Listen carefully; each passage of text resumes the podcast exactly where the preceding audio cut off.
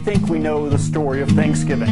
That pilgrims landed on Plymouth Rock, faced a harsh winter, famine, disease, and then only with the help of friendly natives learned how to survive.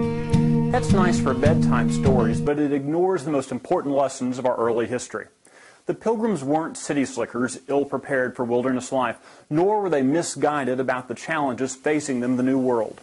Sadly, the travails and trials of those pilgrims weren't the result of recklessness, ignorance, or chance. No, the problems the pilgrims faced and overcame were their very own making through a misguided sense of economic ideology.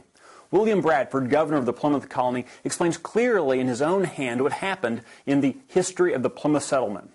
They imposed on themselves what he would call communal service, what we today would recognize as socialism. Everything, the land, the work, the crops, everything was held communally. Everyone was expected to work hard and yet receive only what they truly needed. As a result, Bradford wrote, many would simply allege weakness and inability. Bradford reported that the young men who were most able and fit for service objected to being forced to spend their time and strength in working for other men's wives and children without any recompense. At the same time, the strong man or the resourceful man had no more share of food, clothes, etc., than the weak man who was not able to do a quarter the other could. Bradford then noted, community of property was found to breed much confusion and discontent. No one had an incentive to work, so no one produced, and everyone was miserable. Remember, this is a small group of people who shared common values cared for each other, and had willingly joined philosophically to the colony's arrangements. It's just that socialism fails in practice whenever and wherever it's tried.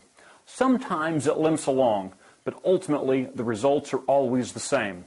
After three years, the colony abandoned its communal life, lest they die off completely. Bradford wrote that colony leaders divided the land among the families and allowed each man to plant corn for his own household and to trust themselves for that.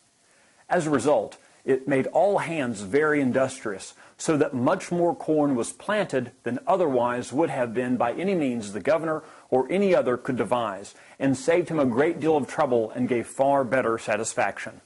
Private property rights and a free market carried the day.